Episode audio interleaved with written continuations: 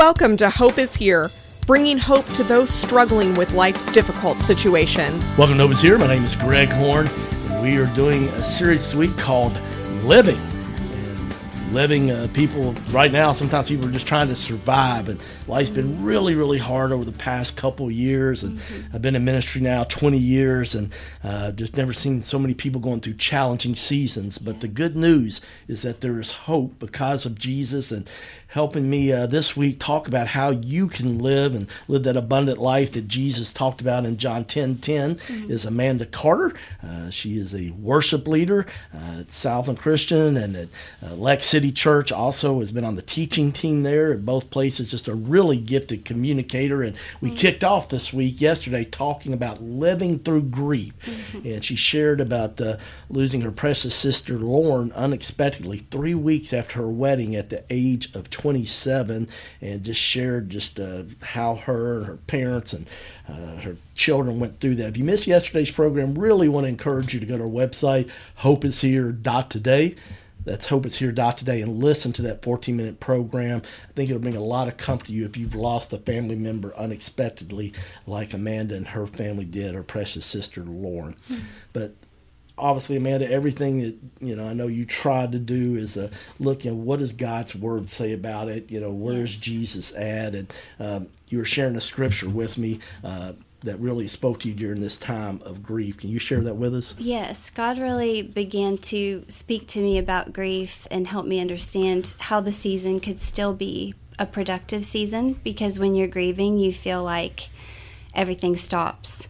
And then when the rest of the world picks up, your world still hasn't picked back up. And so sometimes you're going, I don't know how to keep moving forward. And this is one of the scriptures that God gave me. It's from Psalm 126. It says, Those who go out weeping, carrying seed to sow, will return with songs of joy, carrying sheaves with them.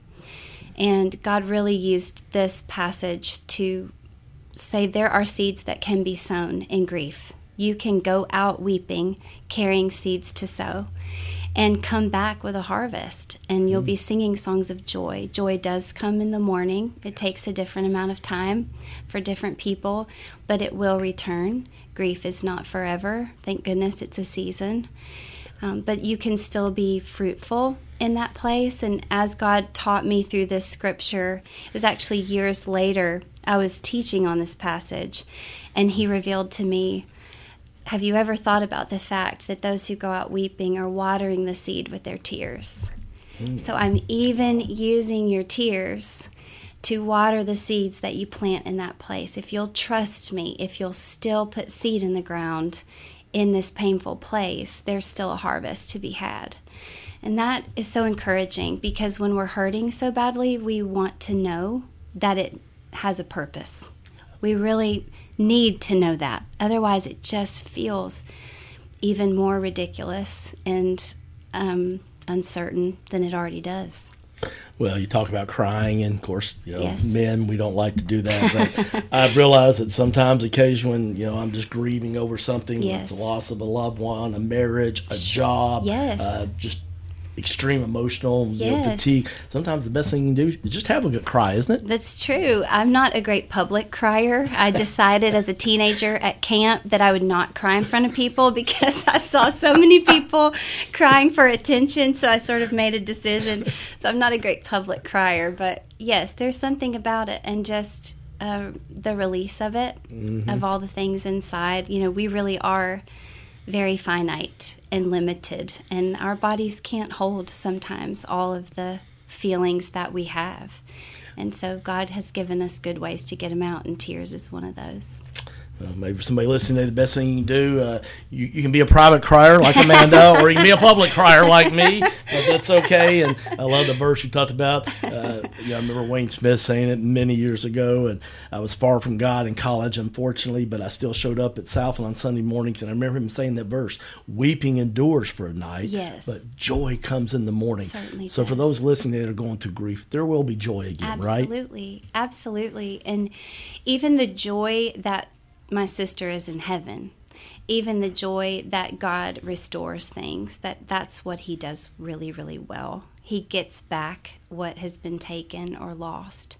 And that we know as believers that He's coming to make everything right. So, everything wrong or that has gone wrong or not gone the way we hoped, that He'll redeem all of it and we'll spend eternity celebrating a non broken world. And that's really encouraging. And that's who He is, and He doesn't change. So, He's still in the business of making things as they should be. Amen. Yeah. Well, one thing you shared with me, we met, you said, you know, sometimes you have to walk like a turtle through grief. That's true. even though it's slow, you're still moving forward, right? That's right. So there's depends on what you read, but there's stages of grief, you know, and you kind of bounce around between them. But I remember someone giving me advice. The goal is to not get stuck.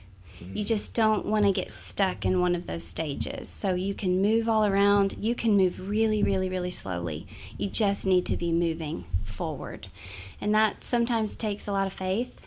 Sometimes it takes just a lot of guts, to be honest, and mm. just a lot of willpower. You're just deciding. I, there were a lot of days, especially in grieving my sister and in grieving the loss of my marriage, where I was just deciding to walk it out that day and to try to find joy and mm-hmm. also to feel what I needed to, but that I just needed to keep putting one foot in front of another, and eventually it would get better.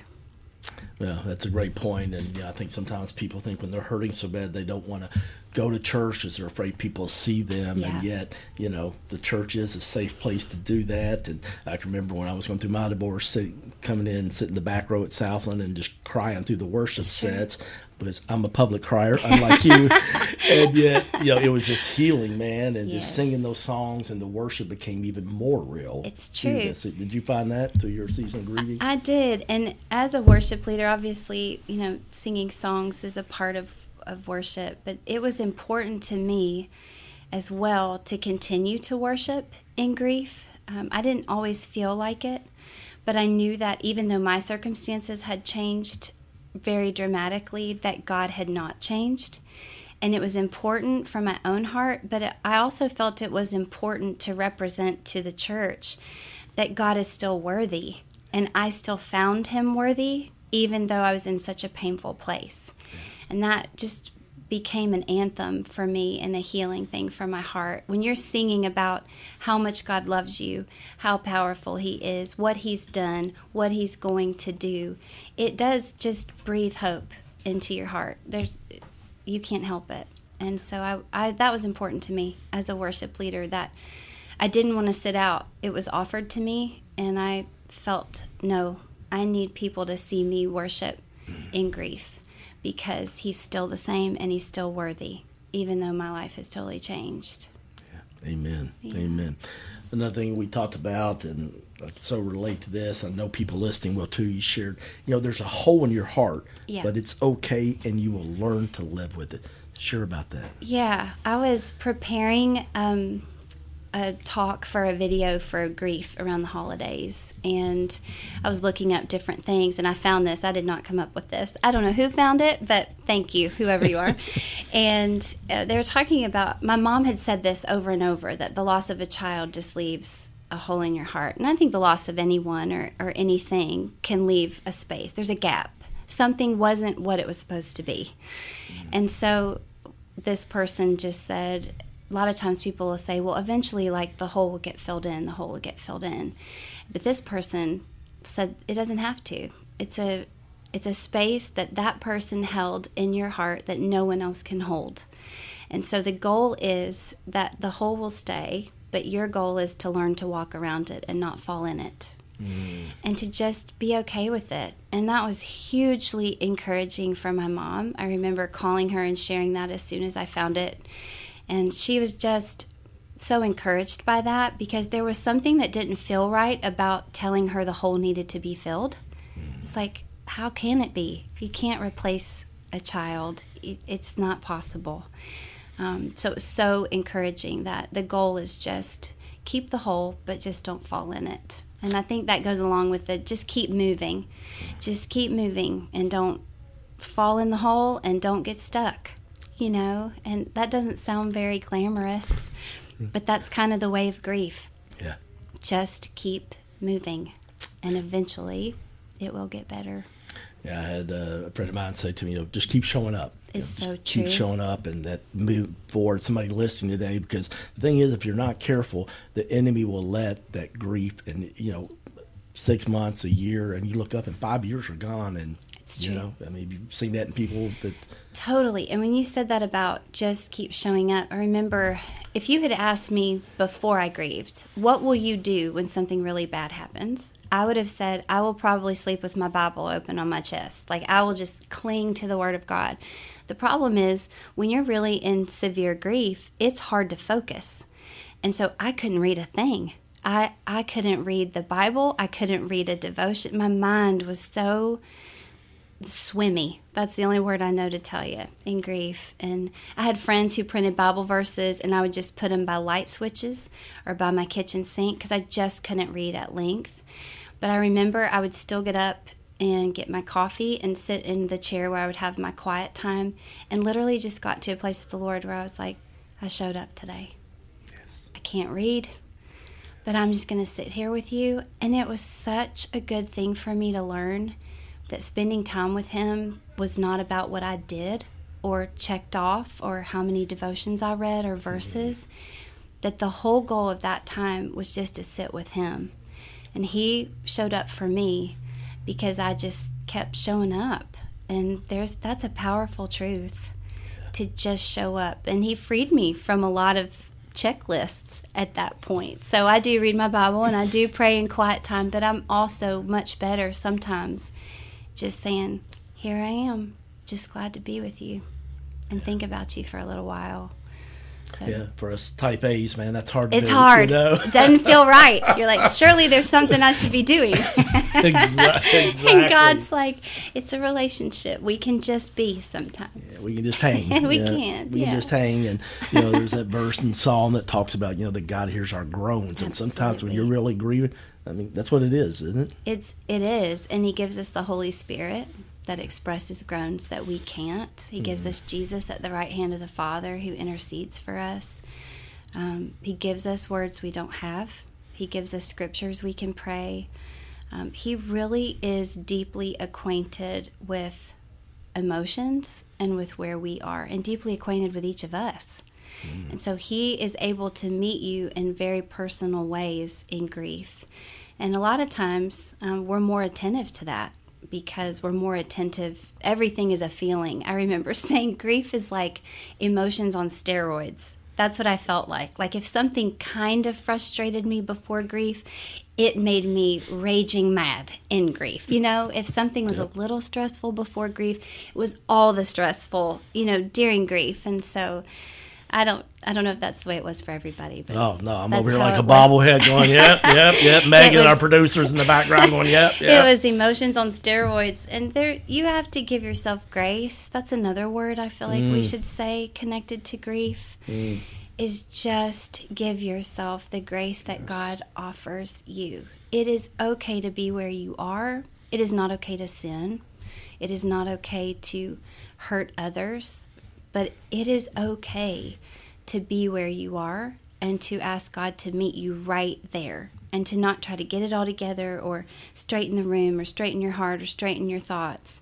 Just bring them. Just show up, tell him where you are, and he will meet you in such a real way and you'll love him more. We don't mm. want somebody we have to clean up for.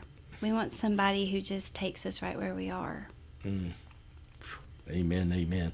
Wow, such good stuff. Uh, we've been talking about living through grief with Amanda Carter, and uh, we're going to continue this living series that we started on Monday. If you missed uh, the program on Monday, really want to encourage you to go to our website, hopeishere.today. We started talking about living through grief. Uh, Amanda knows of grief. Loss of a marriage, loss of her precious sister Lauren at the age of 27 unexpectedly. So, uh, man, she speaks from living uh, through grief. I know you'll be really blessed. So, but the good news is we're going to continue talking with Amanda. We're going to be talking about living in the middle, living in worship, and living in victory. So, join us again tomorrow with Amanda Carter on Hope is Here. Thank you for listening to Hope is Here podcast. To listen to one of our previous programs or to make a tax-deductible donation, please go to our website, hopeishere.today. That's hopeishere.today.